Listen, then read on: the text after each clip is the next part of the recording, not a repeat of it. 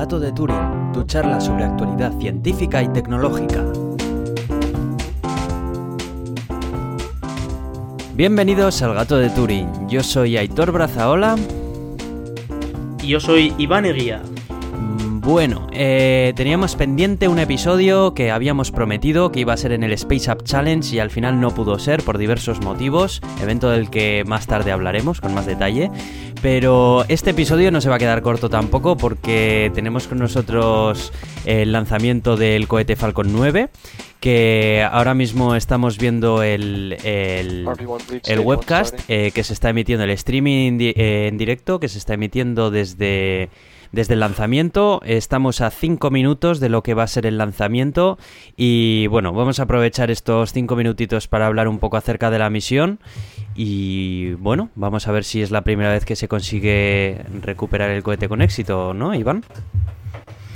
Efectivamente, bueno, esto a simple vista podría ser una misión cualquiera. Eh, es una misión de carga de la estación espacial por parte de SpaceX, que es parte del contrato que tiene con la NASA y bueno, hasta aquí nada, especial. Tiene. Eh, va a llevar a la ida 1898 kilos de, de cosas, entre ellas, pues bueno, eh, cosas que necesita la tripulación, comida, etcétera. Eh, luego necesitan ordenadores, etcétera. Luego equipamiento para las actividades extravehiculares y luego pues hardware pues para recambios de la propia estación espacial.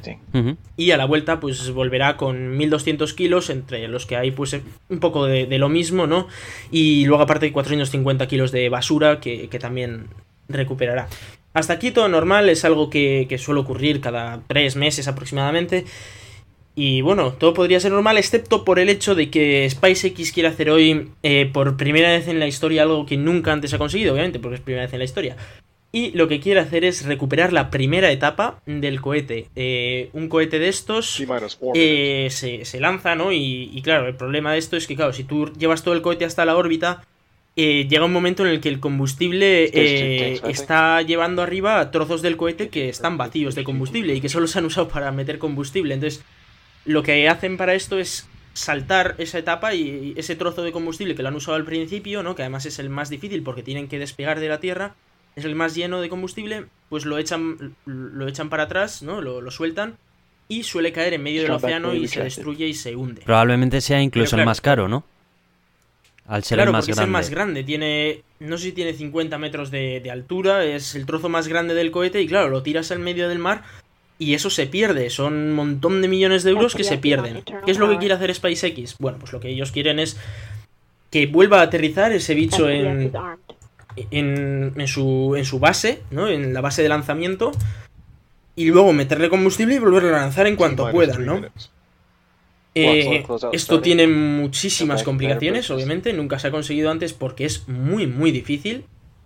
Pero bueno, aquí está SpaceX que si por algo se caracteriza es porque nos sorprende un montón de veces. Y bueno, eh, ya este es el, segundo intento, ¿no? Eso te iba a decir, que no es la primera vez. Efectivamente. Lo intentaron hace allá por enero y, y bueno, lo mandaron justo justo a donde tenía que ir, que era una plataforma en medio del mar pero no pudo ser y se pegó un tortazo. Eh, el vídeo, la verdad es que fue bastante espectacular porque sí que es verdad que lo mandaron al, al punto exacto en el que tenía que aterrizar, algo que es muy difícil de decir. Pero sí que iba un poco torcido y bueno, pues al final eh, cayó. Además, eh, de ahí salió el vídeo aquel que era tan impactante, ¿no? De que se pegaba el, leñazo aquel. se pegaba un leñazo brutal. Y, claro, pues eh, todos estábamos esperando de cuándo iba a ser el siguiente intento, ¿no? Y ese intento tocaba en febrero. Pero, ¿qué es lo que pasó? que, que hizo muy, muy mal tiempo y no pudieron sacar la barcaza. Así que ni siquiera intentaron ese aterrizaje, lo que sí que hicieron es eh, aterrizarlo suavemente sobre, sobre el mar. Y eso sí que salió bien, ¿vale? Pero claro, ¿Dónde... lo que queremos ver no es un cohete aterrizando en el mar, sino que en la propia plataforma. ¿Dónde en la plataforma que ¿Esa plataforma va a estar sobre el mar o lo intentan aterrizar en una plataforma en, tierra? Eh, no, es una plataforma que está en el mar. De hecho, está eh, a la mitad de distancia del lugar donde caería sin, sin ayuda de propulsión. ¿eh? Porque claro, si esto si lo sueltas, pues caería en medio del Atlántico. Ya. Han hecho un cálculo de la mitad de distancia y ahí la han puesto para comprobar que pueden retornar esa, etapa, ¿no? Entonces la, la colocan ahí, es, es, un, es una plataforma que se parece mucho a las plataformas petrolíferas, con la diferencia de que por arriba es totalmente lisa y tiene una gran X de SpaceX pintada para, para mostrar para que aterrice ahí. Bueno, ahora queda un minuto para el lanzamiento. ¿Un minuto 54 o, o, lo estoy viendo yo con un poco de retraso? Eh, de hecho, creo que el enlace que, que tienes no, no, va muy bien. Vale, lo voy a actualizar. Y... Mira, te, te, te, puedo pasar... Bueno, te voy a pasar ahora yo aquí... Uy, te pasó algo Vale, lo tengo, lo tengo, eh, lo tengo, Por NASA TV, por NASA TV igual lo ves hasta mejor, pero bueno. No, sí, por aquí lo veo bien. caso, el, el problema lo he tenido Vale, al vale. principio cuando... Sí, que igual se ha sincronizado un poquito. Sí. Vale, eh, bueno, de hecho... 23 hay segundos. Un montón de peña viéndolo. T minus 20, 20, Eh, 19... sí. T minus 15. Bueno, hacemos el... 13, Estamos haciendo un directo 12, diferido porque esto, claro, se va, 11, se va a escuchar 10, dentro de un rato. 9, 8, 8, seven, 7, 6, five, 5, 4, 3, 2, 1... 0. Vamos. We have liftoff of the Falcon 9. Está despegando el cohete, lo estamos viendo ahora en directo. Vaya La polvareda. Hay que tener en cuenta que este cohete tiene más de 70 metros de altura, o sea que no estamos levantando cualquier tontería, es un edificio enorme que se está levantando. Ahí va, eh, ahí va. suelo. Y bueno, ahí vemos que tiene la primera etapa que está ahora mismo quemando combustible a tope. Se ven, mira ahora en, en una imagen que se está viendo de cerca, eh, las patas desplegables que las tiene ahí junto a, a la estructura principal. Y ahora ya sobre esta altura empieza a, a cabecear un poquito y a girar un poco, a ponerse de lado, porque eh, para que el cohete entre en órbita tiene que, tiene que meterse totalmente horizontal a, a la Tierra, pero claro, al principio tiene que despegar hacia arriba, entonces poco a poco tiene que ir girando para ponerse horizontal y entrar en órbita. Sin caer. Bueno, ahora vemos también imágenes desde dentro del propio cohete, desde pequeñas cámaras que tiene colocadas. Y eh, enseguida ya alcanzará la máxima presión cuando and supere la velocidad del sonido. Que incluso igual si tenemos suerte pues vemos eh, esa F9 explosión que suele haber de, aire comprimido en la, en la parte delantera. ¿Sabes si tenemos también cámaras dentro del dentro del depósito? Como aquella vez que se veía como... Pues no lo sé, porque eh, he de decir que SpaceX no es muy transparente que se diga, entonces no sabemos nunca lo que tiene dentro del cohete hasta que lo vemos, ¿no? Y, y muchas cosas no se saben hasta que, que las dice porque, es, porque las acaba diciendo, pero still nominal. a ver, a ver qué, con qué nos sorprende en este lanzamiento. Bueno, de momento todo va bien, es decir. Y, y bueno, de momento todo sigue adelante. Ahora enseguida veremos a ver si se, si se despega la, la primera etapa correctamente. Ya, bueno, se está poniendo bastante horizontal, sí. Sí, y si te fijas, is el fuego ya no es tan, tan recto como antes, y es porque donde está ahora mismo hay muy poca presión de aire. Es cierto. Está ya casi en el espacio. Sí, sí. Y, bueno, eh, de momento, por lo que yo veo, todo T plus two perfectamente. minutes. Eh, todo está Altitude funcionando 32 kilometers, de la, speed de la leche, o sea que bueno, momento-. Todo- todo. Vamos dos 13.5 minutos y siete kilometers. segundos desde el lanzamiento.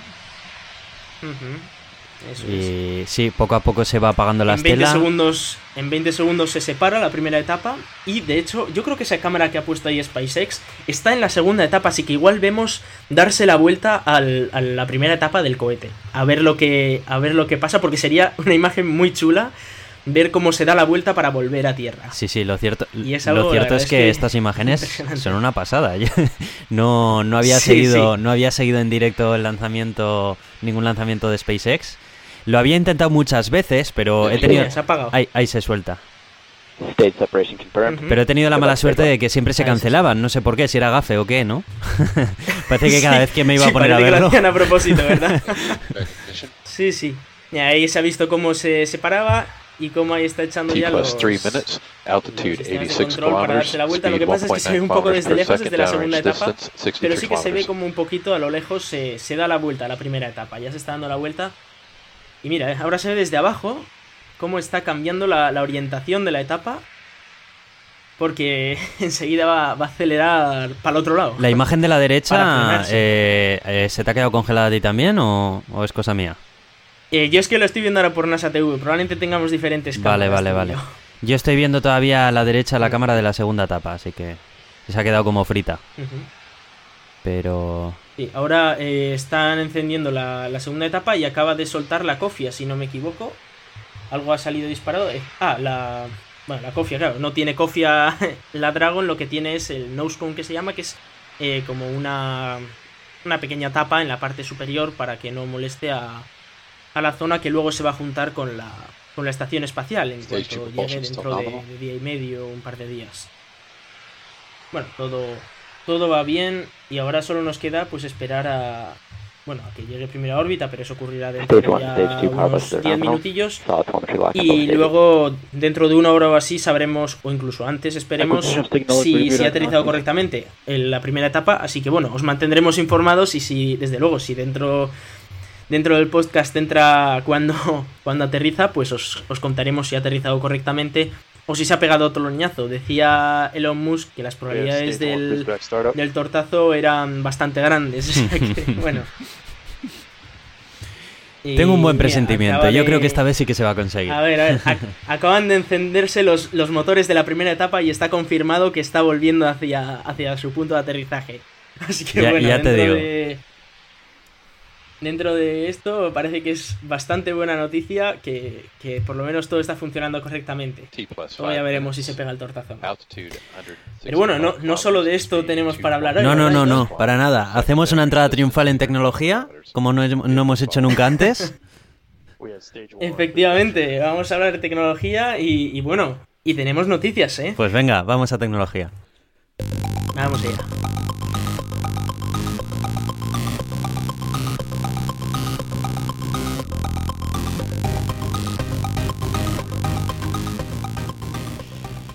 Bueno, eh, si, si creíamos que los podcasts no tenían nada que ver con la justicia y que no estaban regulados para nada, bueno, pues parece ser que sí, que, que la justicia le interesa legislar en esto de los podcasts y demás. No he sido yo el que ha cazado la noticia, pero me parece muy interesante. Eh, cuéntame un poco de qué va, Iván. Sí, bueno, esto, a- todo esto viene a que hace, hace unos meses eh, cogió un- una empresa, eh, ahora mismo no, no, no me acuerdo cuál es la empresa, pero bueno, cogió y... Personal Sí. Audio, fue la empresa que cogió y dijo, este formato, ¿no? Que tenemos nosotros de un podcast, de que grabamos un audio y luego lo emitimos para que quien quiera nos, nos oiga, ¿no? Lo subimos a la web, etcétera. Pues que ellos lo iban a patentar. Sí, patentaron Eh, el, el término y el la definición, por lo que veo. Y el pod, eso es la te- el término y tal, y había empresas como, como Apple o CBS que igual hacían un podcast sobre algo suyo y que tenían que pagarle a esta empresa eh, pues por derechos de, de- de patente de que no puedes hacer un podcast sin pagarles. Y de hecho había habido algún podcaster internacional que igual tiene mucha fama y tal que les había tenido que pagar. Y obviamente fueron a juicio diciendo, a ver, yo estoy emitiendo aquí un podcast en mi casa, ¿por qué tengo que pagarle a una empresa que ni siquiera hace podcast, no? Y, y bueno, al final la justicia ha dicho que no se puede patentar el podcast como tal, que no, no puede haber una patente de un podcast. Esto es, co- esto es como si yo cojo y, y- y patento, no sé, hablar con la gente o algo Sí, así. sí. No, no tiene sentido patentar eso. O patentar la canción y bueno, como término. Sí, sí, como tal, canción como tal. es decir, si tú haces una canción, primero me pagas a mí, luego ya si quieres haces una canción. Pues lo mismo esto, nosotros hacíamos un podcast y a ver si nos iban a venir aquí a, decir que tenemos que pagar por, por producir algo nosotros, ponerlo en nuestra web sin molestar a nadie y sin hacer nada. O sea, no sé, no, no entiendo yo muy bien por qué leches querían, querían patentarlo. Hombre, imagino que para ganar dinero, obviamente, como se hace todo. Pero bueno, Parece por ser... suerte, el- Sí, pa- que parece ser que la definición que, que le daban era programa de audio y sistemas de distribución de mensajes que organizan y envían episodios a suscriptores. Era la definición que daban Pues, a- sí. al podcasting y de esa forma se intentaban apropiar de- del término. Pero bueno, menos mal que, que no les han dejado, porque si no esto sería, vamos... pues sí, Es curioso vaya- que vaya en Estados Unidos eh, sí que hay bastantes empresas alrededor del podcasting. De, de- de hecho, hay conozco varias, de que escucho varios episodios de podcast de ahí. Hay una cadena que se llama 5x5, que es bastante importante de, de- de la costa oeste de los Estados Unidos. Tiene sede en California y que tiene mogollón, tiene una parrilla de podcast muy grande de tecnología. Esa gente hace mucho dinero, sobre todo, pero por, por los sponsors que consiguen. Y lo tienen muy bien montado. De momento aquí en España no hay nada parecido con, con fines empresariales, vaya. De momento aquí el, el podcasting es más amateur que otra cosa. Sí que están empezando a surgir podcasters que llevan muchos años metidos en esto, como por ejemplo el señor Emilcar, que andan ahora creando su propia red de podcasting, pero más que nada para apoyar e impulsar el podcasting como tal, no, no con esa. con el fin de ganar dinero, porque aquí en realidad en, en España es más de minorías. Pero, pero bueno, eh, eh, sin ir más lejos, el hecho de eh, el hecho de que ya intenten patentar algo que todavía ni genera ingresos, pues, pues eso lo haría bastante Pues sí, complicado. La verdad es que. Pero bueno, Imagínate tener que pagar nosotros. de todo tiene que haber. El, el- el canon del podcasting. Es- eso es muy español, sí, ¿eh? O sea que no me extrañaría que las GAE. Sí, sí, ahí. ya verás. Esto le llega a las GAE, bueno, en fin. Bueno, eh, ya tenemos fecha para la Apple's Worldwide Developer Conference. Es la conferencia que se hace todos los años, más o menos por junio, en la que está centrada totalmente en el software de las plataformas de Apple.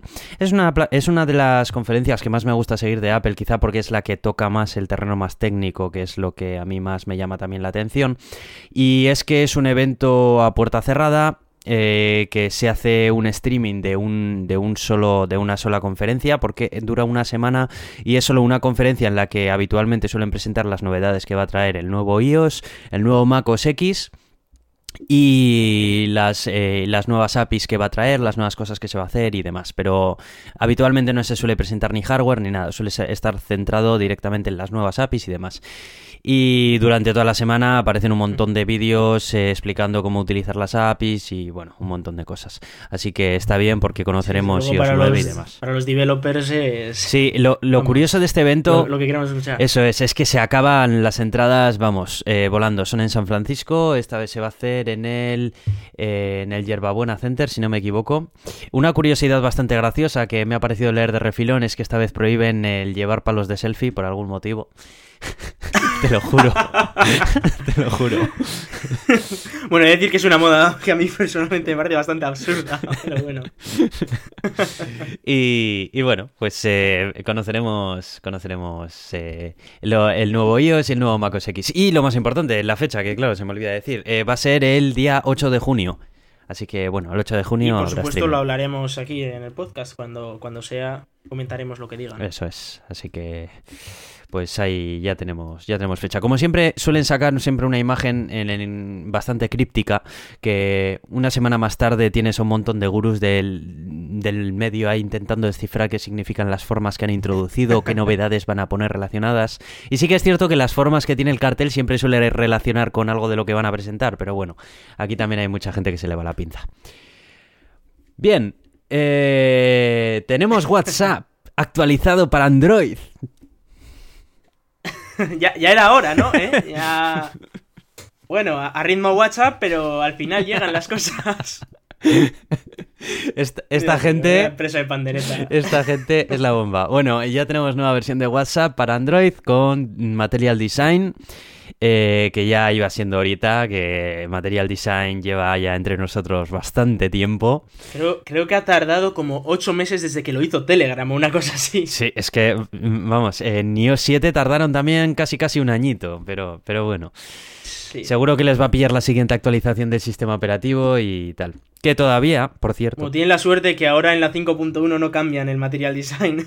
Igual pueden descansar, ¿no? Un añito ahí sin programar y esas cosas que ellos. Sí, sí, porque de momento las llamadas de voz todavía no han llegado a iOS. O sea, es como que suave, suave. Eh, los navegadores que... Bueno, tampoco, tampoco tenéis WhatsApp web. Tampoco hay WhatsApp web porque, pues, por, por chapucerías también de, de los desarrolladores. Y, en fin, vamos, que, que yo cada día alucino más con esta compañía. Cada vez utilizo más Telegram y estoy más contento. Además, ahora Telegram ha añadido unas cuantas novedades que están muy interesantes, por cierto.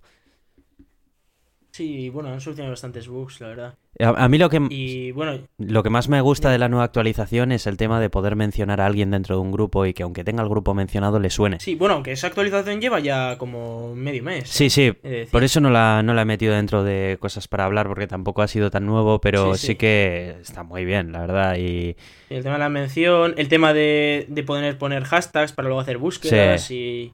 o de poder poner, eh, cuando haces un forward, pues poder escribir algo antes o con la imagen, etcétera. Está muy bien, la verdad. Te da la sensación de estar muchísimo Y más bueno, atendida, eh, la aplicación en general. Sí, por lo menos innovan algo, ¿no? Los de WhatsApp, pues no sé, llevan ahí parados 20, 20 años. Yo decir que llevo sin usar WhatsApp desde, no sé, desde enero así, que me lo quité, que me borré la cuenta. Algo curioso es que aunque borrara la cuenta, la gente podía seguir mandándome mensajes y no le saltaba ningún error. Increíble lo de WhatsApp. ya. Y, y bueno, he de decir que tampoco he sufrido para nada sin, sin WhatsApp y se vive muy bien sin WhatsApp. Así que bueno. Bien, pues eh, eso es lo que teníamos de tecnología. Tampoco hemos querido meter muchas más cositas porque como teníamos el lanzamiento, pues no íbamos a saber muy bien en qué iba a quedar todo esto. Pero tenemos más cosas de espacio, así que es. vamos a espacio. Sí, sí, sin duda. Vamos a esperar.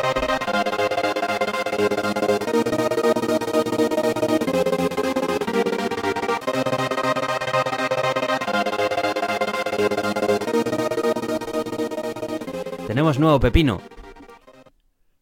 Sí, pero bueno, antes de eso también voy a... Apuntes rápidos sobre la Dragon, ¿cómo va? Va bien. Eso es. Ya se ha separado la segunda etapa, ha sacado ya sus paneles solares, eh, ya está la Dragon ahí en órbita y ya va hacia la estación espacial. La primera etapa, que es lo que se sabe, que se ha encendido bien, que ya está volviendo y que en teoría ya debería haber llegado. Pero todavía no tenemos confirmación de si ha ido bien o de si no ha ido bien. Estamos esperando al tweet de Elon Musk, y, ¿no? y de hecho, de hecho, ojo porque tengo noticias. eh, dicen que sí que ha llegado a la, a la a la plataforma, pero que no ha aterrizado bien. A ver lo que significa eso. Porque literalmente dicen not a good landing. Pero que sí que ha llegado. Que, que ha tocado la plataforma, pero no, no dices. Mm. Pero dice eso, que ha sido un mal aterrizaje. No sé lo que habrá pasado. Veremos a ver qué es lo, cómo se. cómo se desarrolla esto. Eh, he de decir que, bueno, eh, Elon Musk dijo, ¿no? Que, que sí que las probabilidades eran menos del 50% de que aterrizara bien. Pero bueno. Estoy, estoy ahora mismo en el Eh, perfil de Elon Musk. eh, de momento no ha tuiteado nada. Elon Musk todavía no. Todavía Elon Musk no ha dicho nada. eh, ha sido un tweet de Sara Crudas. Que, que también trabaja allí. Así que bueno. A, a saber lo que. lo que significa eso de que ha hecho un mal aterrizaje. Pero Mm. bueno. Os mantendremos informados. De momento, pues vamos a hablar también sobre, sobre otro tipo de temas, ¿no? Que, que también son muy interesantes. Y empezamos efectivamente, como tú decías, que tenemos un nuevo pepino para lanzar al espacio. Bueno, lo tienen Estados Unidos y bueno, de hecho todavía no lo tienen, ya lo han presentado. Y como todo esto es primero el PowerPoint y luego ya si eso lo construimos. Pero bueno, eh, es un eh, es un nuevo cohete llamado Vulcan eh, y que, que viene a sustituir los lanzadores que a día de hoy Estados Unidos usa con más frecuencia porque a día de hoy no, no usan eh, los de SpaceX ni nada. O sea, bueno, SpaceX usa los suyos para sus misiones, pero la NASA como tal suele usar los cohetes de ULA Launch, United Launch Alliance, que son el Atlas 5 y el Delta 4, ¿no? Y bueno, pues ahora han creado, han pensado, han planteado un nuevo, un nuevo cohete llamado el Vulcan que viene a sustituir ambos. Porque, eh, bueno, la idea era unificar ambos lanzadores en uno, porque claro, para esta empresa, para ULA, es un problemón pues tener que lanzar uno y luego lanzar otro y tener que construir piezas para uno y piezas para el otro, recambios para uno, recambios para el otro. Y, uy, este, este satélite donde le meto en el uno en el otro era un jaleo para ellos y también económicamente pues no le salía bien. Entonces, bueno, han creado un lanzador que está muy chulo y he de decir que lo más así importante que quiero destacar sobre este lanzador es que fijándose mucho en SpaceX, han dicho vamos a intentar recuperar parte del lanzador y eso es algo que a mí me parece muy importante porque claro, también SpaceX va a bajar los precios una barbaridad si consigue empezar a recuperar sus, sus etapas, pero claro, al- alguna competencia tendría que salirle, ¿no? Para que no se convierta esto en un monopolio. Y bueno, aquí viene ULA, que es como el, el grande de, el grande americano a día de hoy de lanzamientos espaciales, que quiere recuperar solo la parte de los motores de la primera etapa. ¿Por qué? Porque ellos dicen, esto es el 25% del peso, pero ostras, es el 75% del coste. Entonces, recuperando eso, podrían reducir muchísimo el coste de lanzamiento y es más fácil recuperar ese trozo que recuperar todo el cohete. Con lo cual, un punto para ULA y la verdad es que estoy encantado de que intenten innovar con, con unos nuevos con unos nuevos sistemas que, que nos permitan reducir los costes. A todo esto también han cambiado los motores, antes usaban unos Eso rusos, ahora van a usar unos americanos, que también es algo interesante para no depender de Rusia. Y bueno, en general la verdad es que les felicito por mi parte, no sé qué te parece a ti. Eh, me parece muy bien porque eh, tengo entendido que hace bien poquito se había quedado sin, sin los motores rusos para los cohetes Estados Unidos por algún tema de... Efectivamente, eh, sí, había habido un, un problema con, con el supply, digamos, ruso y había habido además algunos problemas, algunos motores habían fallado y demás. Entonces, bueno, eh, habían dicho que esto tenía que cambiar y tenían que empezar a hacer motores los propios estadounidenses, como hace SpaceX con sus propios motores, pero claro, que, que ULA es una, es una empresa que viene ya de, de antaño, de, de, cuando todavía era impensable que una empresa estadounidense creara cohetes espaciales. Yo creo que estamos empezando a ver una siguiente etapa del programa espacial en la que ya se mira más por la reutilización. Sí. Creo que creo Sí, que esto es- marca un antes y un después. Sí, yo creo que además es eh, no solo una, una etapa de reutilización, sino que eh, es una etapa en la que se plantea ya que las empresas privadas tienen que empezar a hacer negocio con esto y tienen que empezar ya a mostrarlo más a un público más general. No, no puede seguir siendo esto de que cueste 100 millones lanzar un bicho al espacio. Claro, es que esto aleja muchísimo al final el- la exploración espacial Claro. y bueno, lo convierte en algo muy caro. Eh, me interesa la siguiente noticia porque me he levantado esta mañana y hasta mi padre me la, me la ha mandado, ¿sabes? Que no es una persona que Sí, esté sí, muy mi, tal. padre también estaba flipando, Y- me, me ha contado y, y eso, la noticia, bueno, en muchos medios se ha presentado como que había agua líquida en Marte. Que vamos, que había estar el Curiosity ahí chapoteando o algo. Sí, sí.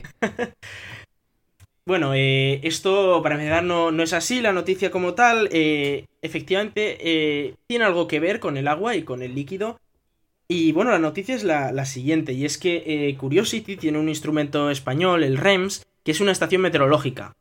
Y esta estación meteorológica, haciendo sus mediciones, ha dicho que eh, pues la temperatura, humedad, etcétera, de las noches en Marte, en esta zona de, de Marte, aunque dicen que es extrapolable a todo Marte, son propicias para que se formen eh, pequeños rocíos salados en, en Marte, ¿no? Y, y podría haber, pues, ese pequeño.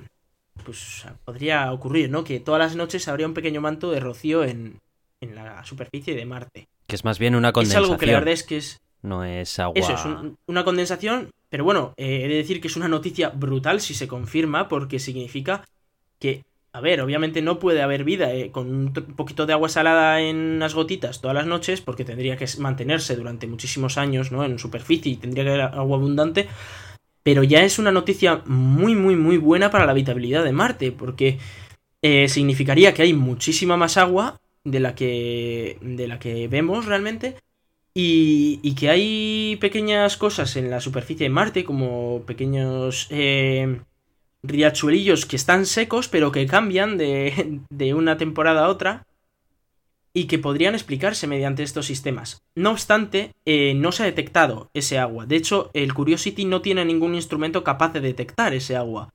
Pero sí que eh, el instrumento meteorológico ha dicho que las condiciones atmosféricas, pues eh, efectivamente son propicias para que eso ocurra y para que haya rocío.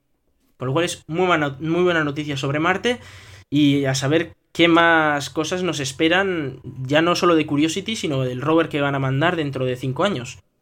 Así que muy muy buena noticia por Marte. Sí, la verdad, eh, pero no es como lo pintan los medios generalistas, son indicios, Sí, nada más. efectivamente. Son, eh, eso es, son indicios, es decir, que las condiciones son propicias para que haya un poquito de rocío en Marte. Eso no significa que hay ríos, ¿eh? O sea, el- son posturas diametralmente opuestas y obviamente es una gran noticia ¿eh? científica, pero no significa que, pues como he dicho antes, que Curiosity está chapoteando por un lago.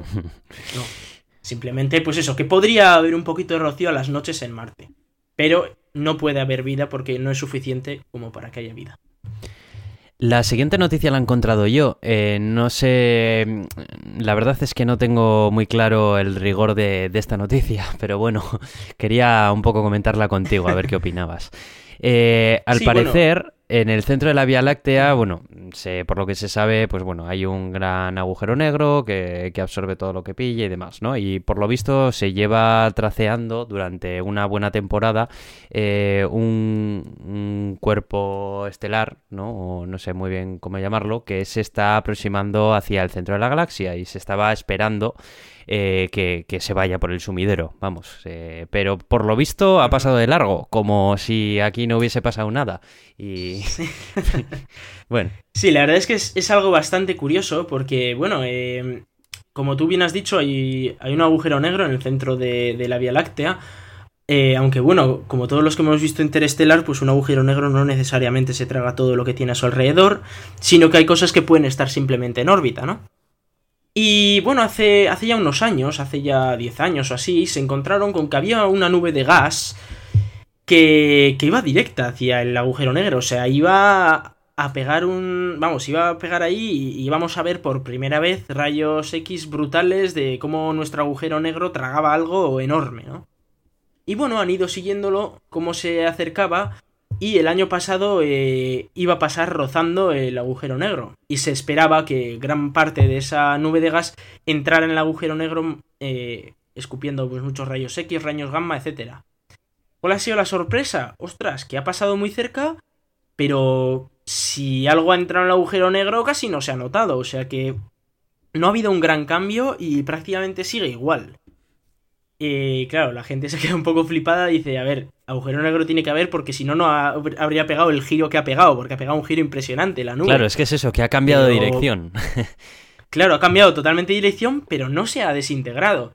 Y entonces ahora la teoría dice que igual no es realmente una nube, sino que podría ser una protoestrella con un poquito de nube alrededor que todavía no se ha, no se ha convertido en una estrella definitiva. ¿Podrías ¿no? explicar qué es una protoestrella? Ahora lo explico. Una protoestrella es una estrella que se está formando. Eh, que, por ejemplo, si hay una nebulosa, ese gas eh, empieza, por propia gravedad del gas, empieza a juntarse y llega un momento en el que hay, ese gas está tan, tan junto, tan junto, que empieza a colapsarse y se crea una estrella que empieza luego pues, a absorber también más gas, a absorber rocas, etcétera, y consigue masa, que es como se creó nuestro Sol. Y luego alrededor, pues se suele crear un disco de acreción que se llama, que es pues los restos de, eso, de esa estrella que se van creando planetas con ellos, ¿no? Entonces se piensa que eh, no, se, no se ha desintegrado la nube porque tiene algo en el centro, una estrella, una futura estrella que lo mantiene unido y que ha hecho que no salga todo el gas disparado hacia, hacia el centro de, de ese agujero negro, que sería el agujero negro que está en el centro de nuestra galaxia. Pues eh, la verdad es que es curioso, curioso como poco. Sí, sí, y bastante espectacular. Ojalá. Ojalá sepamos más de ese agujero negro porque la verdad es que sería algo impresionante, ¿eh? Descubrir más cosas sobre agujeros negros que a día de hoy poco se sabe sobre ese agujero negro más allá de que hay un montón de cosas girando sobre una, un punto negro ahí que no, no, hay nada, pero todo está girando alrededor de eso. Entonces, Sagitario. Algo sí que hay. Sagitario A se llama, ¿no? Eso, Sagitario A asterisco se llama. Y, y es el presunto agujero negro.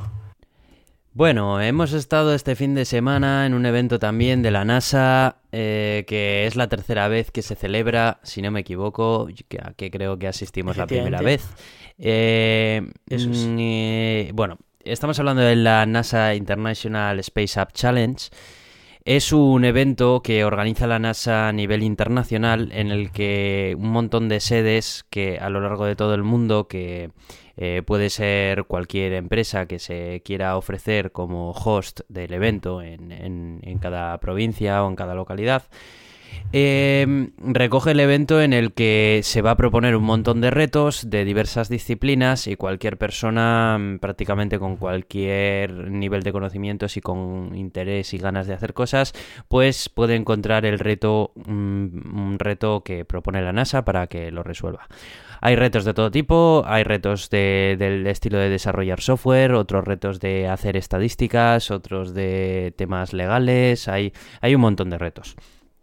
Es un evento que suele contar con la comunicación mediante, mediante videoconferencia de, astronautas y, se ofrece el preguntar a los astronautas eh, desde cualquiera de las sedes desde la que se está haciendo el evento, pues prácticamente cualquier curiosidad que cualquiera de los que esté participando quiera saber.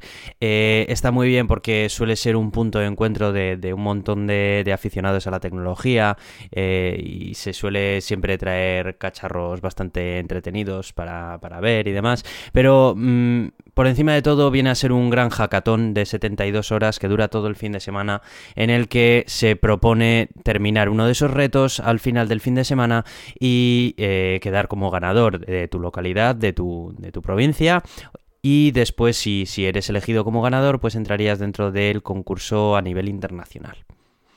Bueno, eso creo que es más o menos la descripción del evento. No sé si quieres añadir algo. Sí, eso es. Y bueno, somos ahí una panda de gente que nos gustan las cosas del espacio y que al final pues acabamos pues haciendo cosas divertidas sobre el tema. Eh, Nosotros estuvimos viendo pelis y tal, vimos Gravity, vimos Interstellar. Bueno, la verdad es que estuvo muy interesante.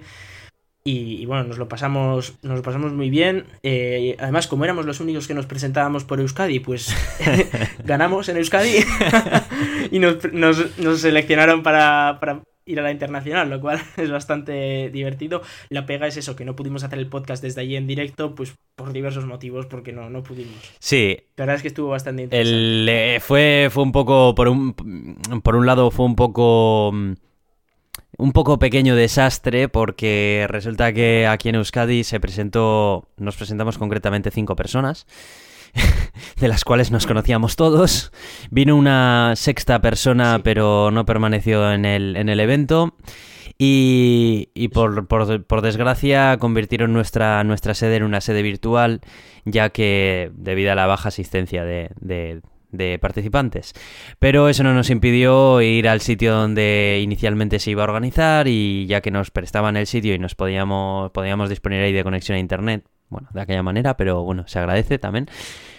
Y, y crear lo que creamos. Eh, eh, creamos una aplicación web que recogía, que recogía datos de, de la NASA en el, eh, eh, que, de todos los astros que, que colisionan contra nuestra atmósfera y eh, los pintaba encima de un mapa de Google Maps. Y era bastante vistoso porque se podía ver con todo el radio de acción de cada uno de estos asteroides que entraban y demás. La mayoría de ellos se acaban quemando en la atmósfera, no llegan a pasar, pero muchos de ellos pues pueden acabar pasando, como lo que ocurrió en Rusia hace no mucho.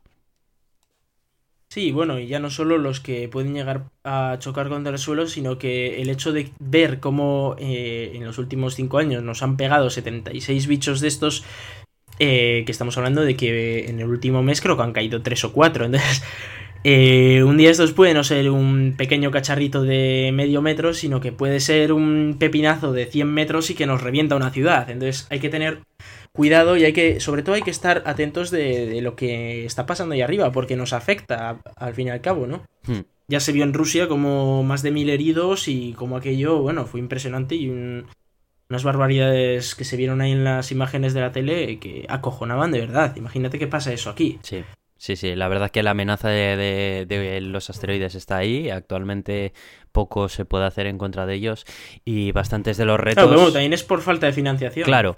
Eh, de hecho, eh, este reto nuestro y más que había relacionados con los asteroides, precisamente estaban enfocados a eso, no a no hacer rocket science precisamente, pero sí a de alguna manera eh, motivar y mm, mostrar de alguna manera más evidente el hecho de que esa amenaza está ahí y si verla sobre un mapa representada de esa manera puede causar más efecto sobre personas que, que de las que depende la financiación y demás, pues eh, que se dediquen más fondos e investigación a ello. Sí, bueno, y al fin y al cabo, como vivimos en, en estados presuntamente democráticos, pues si los ciudadanos también ven que les están cayendo cosas del cielo, pues imagino que, que también querrán protegerse de eso y, y verán con mejores ojos el invertir en, en una tecnología que nos proteja de esto, al fin y al cabo, ¿no? Sí, claro. Es decir, la tecnología existe. O sea, nosotros podemos mandar ahora un telescopio a la altura de Venus y empezar a catalogar todos los presuntos asteroides que podrían chocar o todos los posibles asteroides y, hacer un plan de acción si vemos alguno que va a chocar o, o- o definitivamente desarrollar tecnologías que, que nos protejan. Eso se puede hacer. El problema, el dinero. Esto es como lo diera la luna. ¿Se puede? Pues claro, ya fuimos hace 40 años, pero no tenemos dinero ahora. Claro. Así que, bueno, pues eso ha sido lo que hemos tenido para, para esta semana. Eh, vamos a ver si conseguimos información antes de ir cerrando de, de cómo está el lanzamiento de Sí, SpaceX. ya, ya se ha explicado. Ya se ha explicado Elon Musk, ya ha puesto su tweet. Y bueno, básicamente eh, ha dicho que, que han llegado a la plataforma de nuevo. Pero que el choque ha sido demasiado fuerte como para que sobreviva el, eh, la etapa. Así que de momento ha fallado el aterrizaje. Pero bueno, a ver si en la siguiente sale mejor. Eh, esperamos, por supuesto, con ansias el vídeo que podría llegar en un par de días o tres. En el que se verá a ver cómo ha caído. Porque la última vez cayó muy torcido. Igual esta vez ha caído en vertical, pero se ha pegado tortazo igual. Entonces, bueno, a ver cómo ha caído, definitivamente. Y la verdad es que con muchas ganas de, de ver el próximo y que definitivamente llegue alguno en el que aterrice, se recuperen esos valiosísimos datos que, que se puede recuperar de ahí para saber cómo vuelve, ¿no? Esta etapa y cuántas veces se puede volver a lanzar de esa manera. Porque eso es súper importante, claro. Estamos hablando de que no, no significa que esta primera etapa que aterrice la van a volver a utilizar, sino que esos datos de decir, vale, o sea, se han desgastado un tanto por ciento los, los motores y igual se pueden lanzar cinco veces o se puede lanzar 10 o para ver definitivamente pues realmente cuánto puede ser la reducción de costes. Pues sí. Además, sin duda, sin duda ya contaremos con la información para en el siguiente episodio pues hablar acerca de lo que pasó y detallar, detallar el, el aterrizaje. Bien, bueno, pues vamos a ir cerrando por esta semana. Mm, Vamos a recordar los métodos de contacto. Eh, podéis contactar con nosotros eh, eh, a través de Twitter en arroba el gato de Turing. Eh, podéis mandarnos un email a elgatodeturing arroba eh.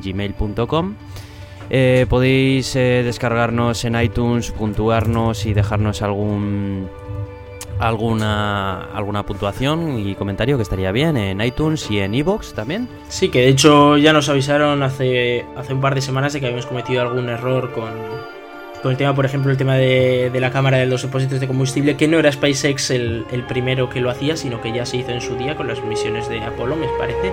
Pero bueno, como nosotros somos nos pilla un poco lejos, pues la verdad es que no lo sabíamos y muchísimas gracias por, por aclararlo. Y, y bien, bueno, y en Facebook también. Y ah, bueno, bueno, y claro. tenemos claro. la página de Eso Facebook, eso ¿eh? Siempre se me olvida Facebook, yo no sé por qué. Nos podéis, No te gusta nos mucho, ¿verdad? A mí es que Facebook me va, me va menos, pero bueno, ahí está y muchos de mucha gente que nos está escuchando probablemente utilice más Facebook, así que bueno, tenemos también ahí el fe- en Facebook, así que estarán colgados ahí también los episodios. Y nada, Facebook.com barra el gato de Turing, quiero recordar. eso es. Y nada más, yo soy Aitor, arroba cronosnhz en Twitter con cada kilo. Y bueno, yo soy Iván arroba Racican en Twitter. Un saludo y hasta la semana que viene.